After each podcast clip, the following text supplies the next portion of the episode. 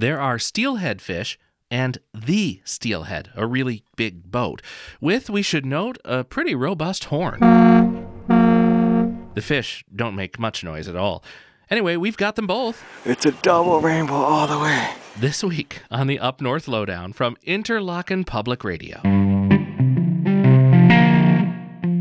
I'm Ed Ronco. The steelhead, also known as the rainbow trout, is actually a really pretty fish. It's got speckled fins and spots on top, almost like freckles, and this band down the middle of its body from head to tail with shades of blue and purple and pink hence the rainbow. it's so beautiful. This week, Michigan's Natural Resources Commission weighed a proposal to limit the number of steelhead that anglers can harvest in certain rivers from three fish to just one. And inside the fishing world, there has been a heated debate about whether it is the right decision and who it benefits. IPR's Ellie Katz explains.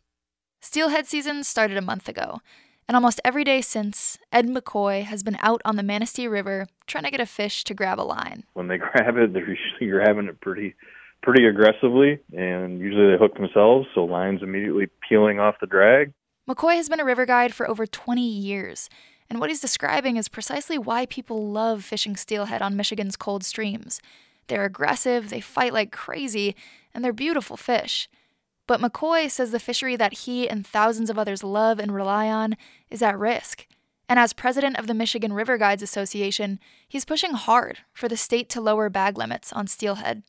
McCoy says the fish are in decline because of overfishing. We're still managing this fishery like it is in its prime in the mid 90s, in the early 2000s. We still have the same regulations in place, but yet the fishery's changed, right? Right. The steelhead fishery has changed pretty dramatically since its peak.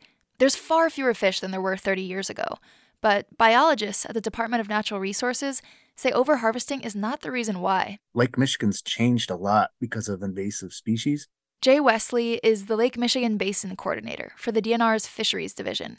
He says quagga and zebra mussels have lowered the capacity of Lake Michigan, and the steelhead population saw a steep decline in the early 2000s. But it's been relatively flat or stable ever since then. You know, the steelhead numbers are what the lake can produce.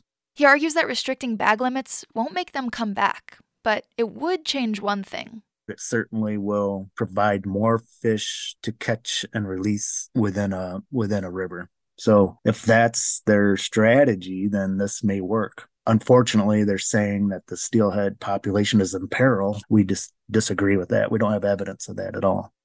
But many anglers aren't convinced. There's still a strong perception that Michigan steelhead are overfished and at risk.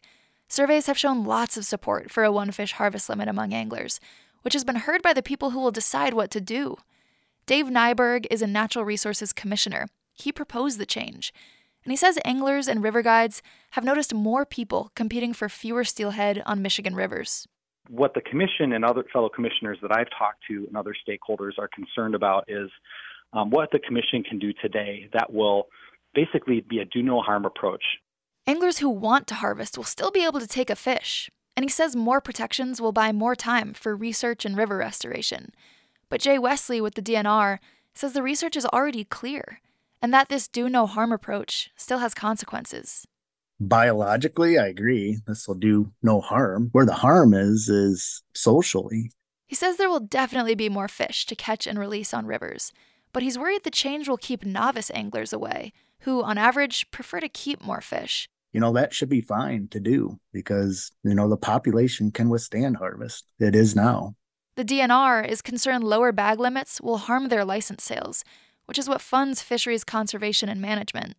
And Wesley worries all of this might harm something else, too people's trust in publicly funded research we think we have some really nice data here suggesting that there's no issue. And then people are turning that around and saying there is an issue. I just hope that we have the trust of our public to make changes when they're really necessary.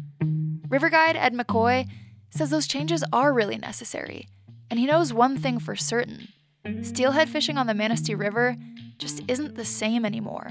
I don't need to catch the most fish on the river every day. That is not my goal or objective. But I am trying to sell an experience to somebody that maybe they only can have once or twice a year. And I want it to be the best that it possibly can. But I also can't catch what's not there. And that's the bottom line. And he says trying something new is worth a shot. IPR's Ellie Katz with that story. The state's Natural Resources Commission did make that vote this week, unanimously deciding to cut the daily bag limit on steelhead to only one fish on more than a dozen Michigan streams. On two other rivers, the Rogue and the Muskegon, it is five fish. The new limit takes effect April 1st. No joke. When we come back, a totally different kind of steelhead. The boat was built at the kind of the initiation of the salmon program in the Great Lakes. The lowdown returns in a moment.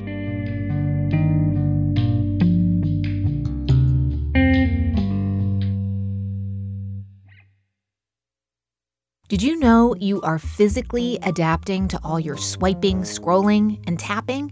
We're changing our bodies and what they're able to do through our habits. NPR's Body Electric, a special interactive series investigating how to fix the relationship between our tech and our health. Listen in the TED Radio Hour feed wherever you get your podcasts.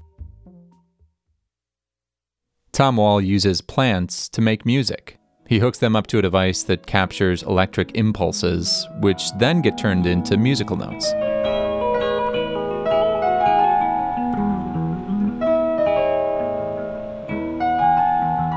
Much like you talk to a person that doesn't know your language, right? You can still understand the basic reactions and like the excitement of somebody or the the melancholy or the downness. Tom thinks the plants talk to us through the music. But can they really? Find out next time on Points North. That episode of Points North is now available. You can listen to it wherever you're hearing this podcast.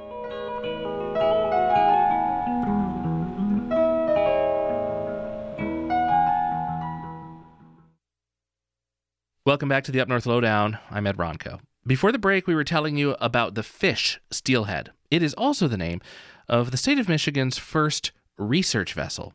Steelhead the boat is calling it a career after working Lake Michigan waters since 1968 from its home port in Charlevoix. IPR's Michael Livingston explored the steelhead and learned about the important discoveries the old boat uncovered over all those years, and we thought we would listen back to his visit in this story from July. It's a warm, hazy afternoon in the Elk Rapids harbor. The smoky weather makes it so the sky and Lake Michigan blend into each other on the horizon. Sticking out like a sore thumb among all the yachts and pontoons is the bruised royal blue hull of the Steelhead. The Department of Natural Resources is the agency that owns the boat. Staff are giving tours to passerbys as part of the Elk Rapids Fishing Expo, Families climb on board to meet the crew and check out some pretty neat fishing gadgets. You ready to dry that? Nice, huh? That's David Clapp showing a family around the captain's quarters. He manages the Charlevoix Fisheries Research Station, but used to be a biologist aboard the Steelhead for five years. He says the mission has changed over the vessel's 50 plus years in the water, but its main purpose has always been to survey fish populations. You name it rainbow smelt, bloater chubs, walleye, lake trout, um, yellow perch, whitefish, herring, sturgeon are expanding um, in recent years. You get the point. The data that come off of the boat help inform anglers and commercial fishermen on what's safe to catch. It sailed from its construction port in Escanaba in 1968, just in time to join in on one of the state's most renowned conservation efforts. Imagine heaps of small dead fish washing up on the beaches across the state. That's what it was like before the alewife population was controlled by introducing millions of Chinook and coho salmon in 1966. The boat was built at the kind of the initiation of the salmon program in the Great Lakes. So salmon were introduced to help control alewives and to create a sport fishery and, and the boat and the research stations actually around the Great Lakes were all established about that time. If the steelhead was an army general, participating in the salmon stocking program would be just one of its many medals. It's been used to control invasive species, research fish diseases, break sheets of ice, and assist the U.S. Coast Guard in search and rescue operations. This boat has been through a lot, and so has its five person crew.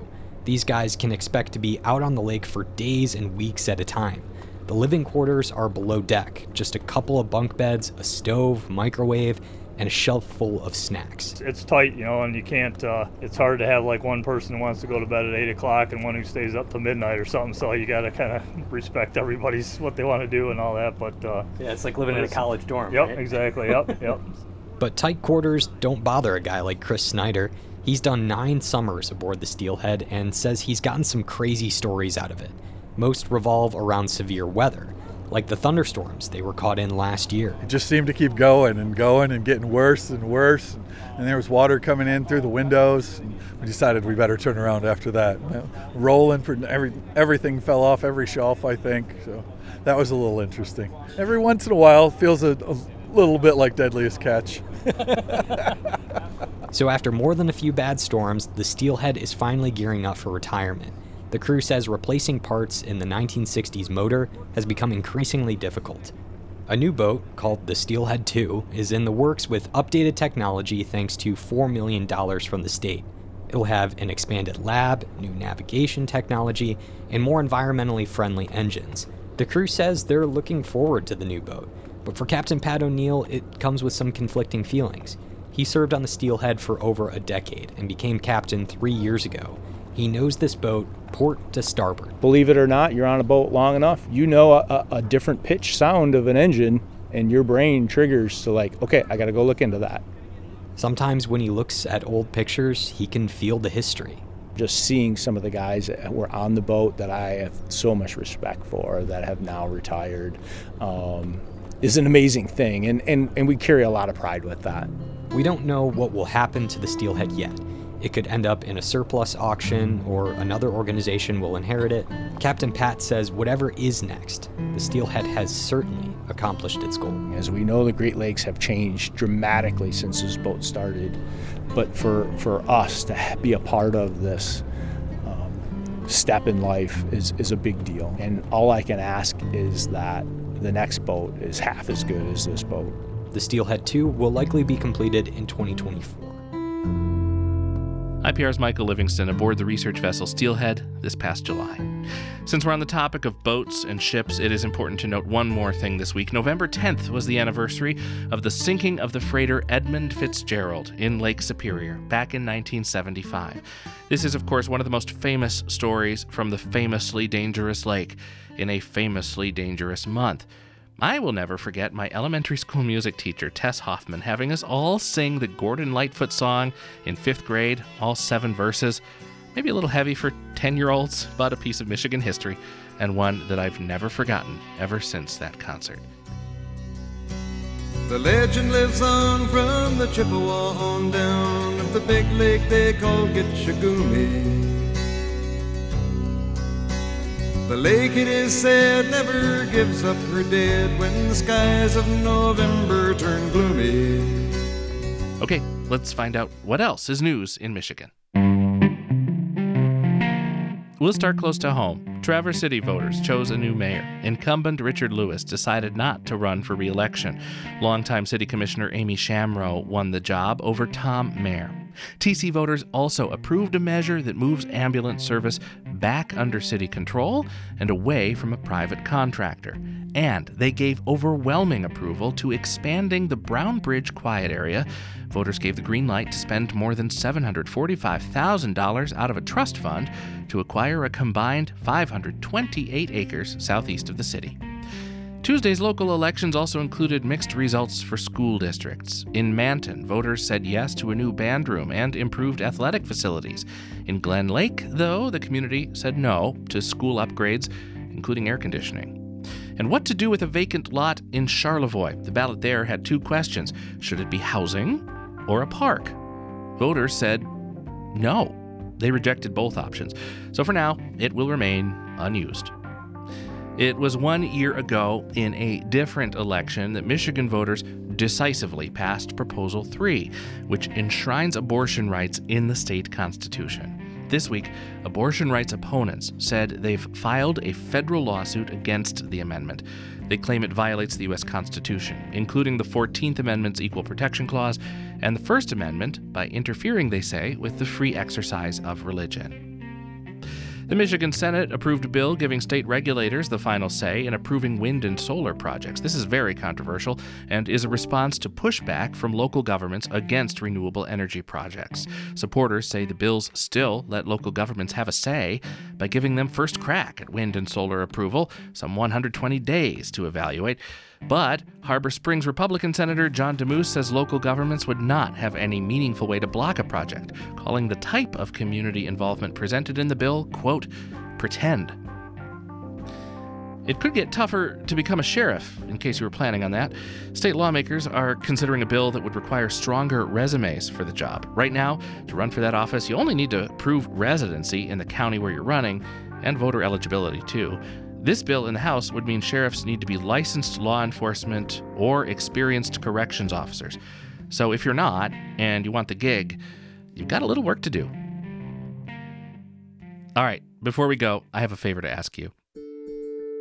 I want to know what you are thankful for. Make a recording where you introduce yourself, tell us where you're from, and what good things in your life you're feeling some gratitude for.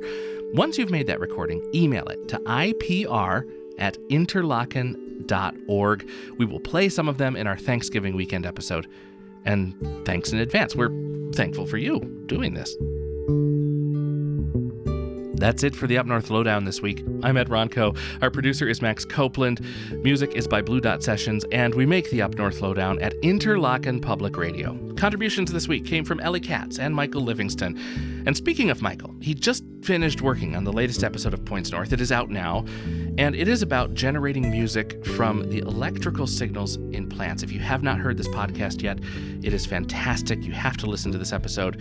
So we are going to tantalize you by leaving you with a song this week composed by this tree in Copemish. That's right, a tree. All right. Y'all ready for this?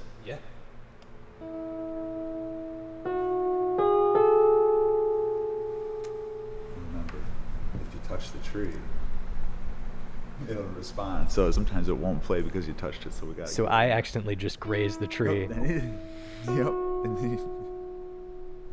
It really just depends, you know. It seems to like you. It doesn't know you. You're right. We've got a relationship because we've been playing music together before. Yep.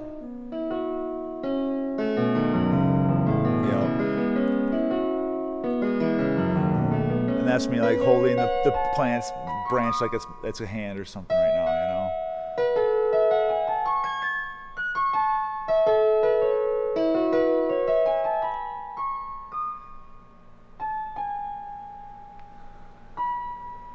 That's insane. It's some kind of energy exchange that they know what you're doing when you're doing it before you do it in action. Like they know your thoughts before your actions.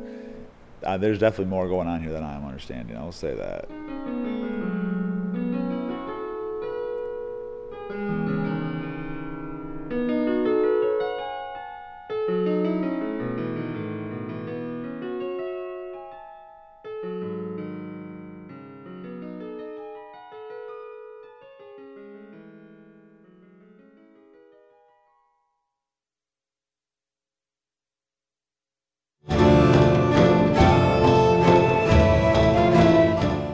Brown, and I hope you'll join me this week for game music inspired by the Middle Ages and the Renaissance.